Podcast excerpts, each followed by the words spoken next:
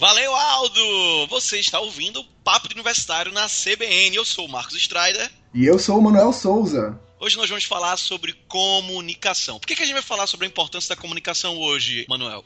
Eu acredito realmente que tanto o profissional quanto o jovem, ele precisa entender que tudo que você conquista na sua vida, essas oportunidades pessoais, os seus avanços na sua carreira, as suas conquistas dentro e fora da vida acadêmica, elas dependem do que saiu e deixou de sair da sua boca. E a maneira como você coloca isso vai impactar diretamente nos seus resultados. Ou seja, comunicação é tudo com letras maiúsculas. E, infelizmente, essa não é uma habilidade ou um comportamento que a gente vê sendo estimulado de forma enérgica dentro dos ambientes universitários. O que a gente vê é mais uma procura individual, né, do calouro que vai se transformando em veterano ao longo da graduação, quando ele vai, por exemplo, se deparando com trabalhos expositivos em sala de aula e aquele, aquele, aquele momento que deixa todo mundo nervoso, que é o danado do T C C. Então muita gente deixa para investir na comunicação só quando está vivenciando esse momento que não é o ideal. Por quê? Porque a comunicação é um músculo que precisa ser desenvolvido. Se você está na academia, se você está treinando, se você está desenvolvendo alguma competência, você precisa entender que sua comunicação é extremamente importante e precisa ser desenvolvido todo dia de forma consciente. Manuel, você tem alguma dica para quem está, já quem, quem já entendeu que precisa desenvolver a comunicação e deseja começar a se comunicar melhor?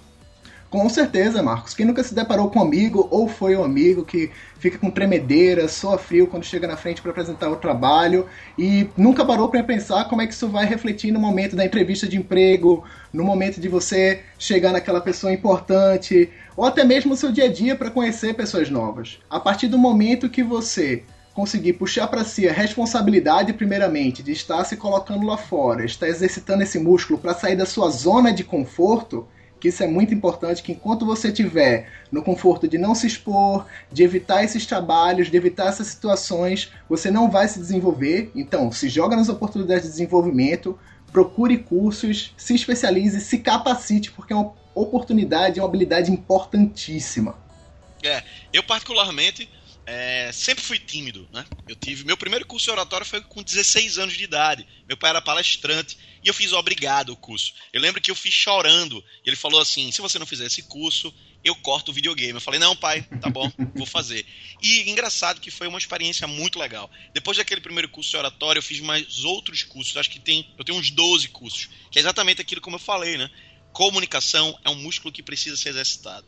Então, se você está, de repente, começou a graduação agora, está no meio da graduação, no final, e vai disputar uma vaga é, no mercado de trabalho, não tenha dúvida que a sua comunicação vai ser um divisor de águas para tudo que você vai conquistar. Uma dica, né, que eu aprendi aí ao longo desses anos, desenvolvendo a minha comunicação, é você se tornar consciente daquilo que você está falando. Muita gente fala muita coisa, mas se a gente fosse parar para se ouvir, pouca coisa ficaria daquilo que a gente fala ao longo da nossa vida.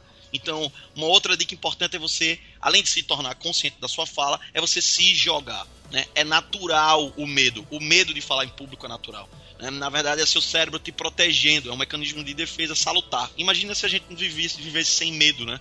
No mundo que a gente vive hoje. Então, sentir o medo é importante. O problema é quando o medo te congela.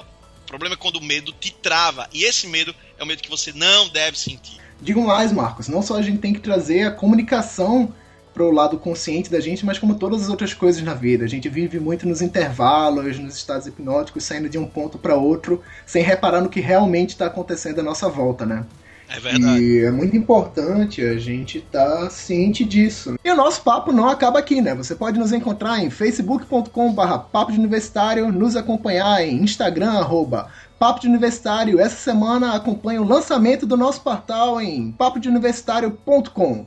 Muito bom, tamo junto. Pro Nova Educação, é com você, Aldo.